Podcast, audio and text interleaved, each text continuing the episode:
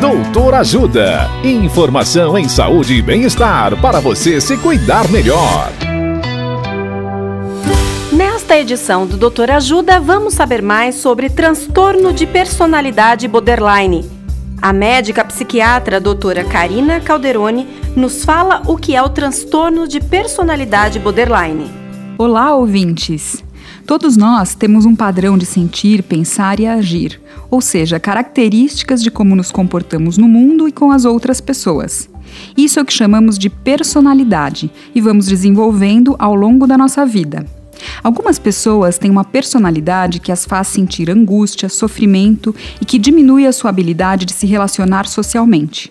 É o que chamamos de transtorno de personalidade. Dentro dos transtornos de personalidade, existe um tipo chamado borderline. Esse transtorno acomete de 1,5% a 3% da população geral. Ele ocorre na mesma proporção entre homens e mulheres e é difícil definir quando começa o transtorno, pois ele vai surgindo conforme se desenvolve a personalidade da pessoa. Mas, em geral, os sintomas ficam mais aparentes na adolescência e no início da idade adulta, podendo até mesmo regredir espontaneamente nas pessoas mais velhas. Dicas de saúde sobre os mais variados temas estão disponíveis no canal Doutor Ajuda no YouTube.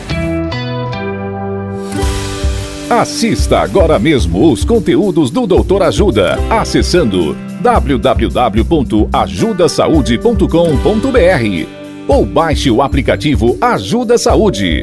Doutor Ajuda. Informações confiáveis em saúde e bem-estar para você se cuidar melhor.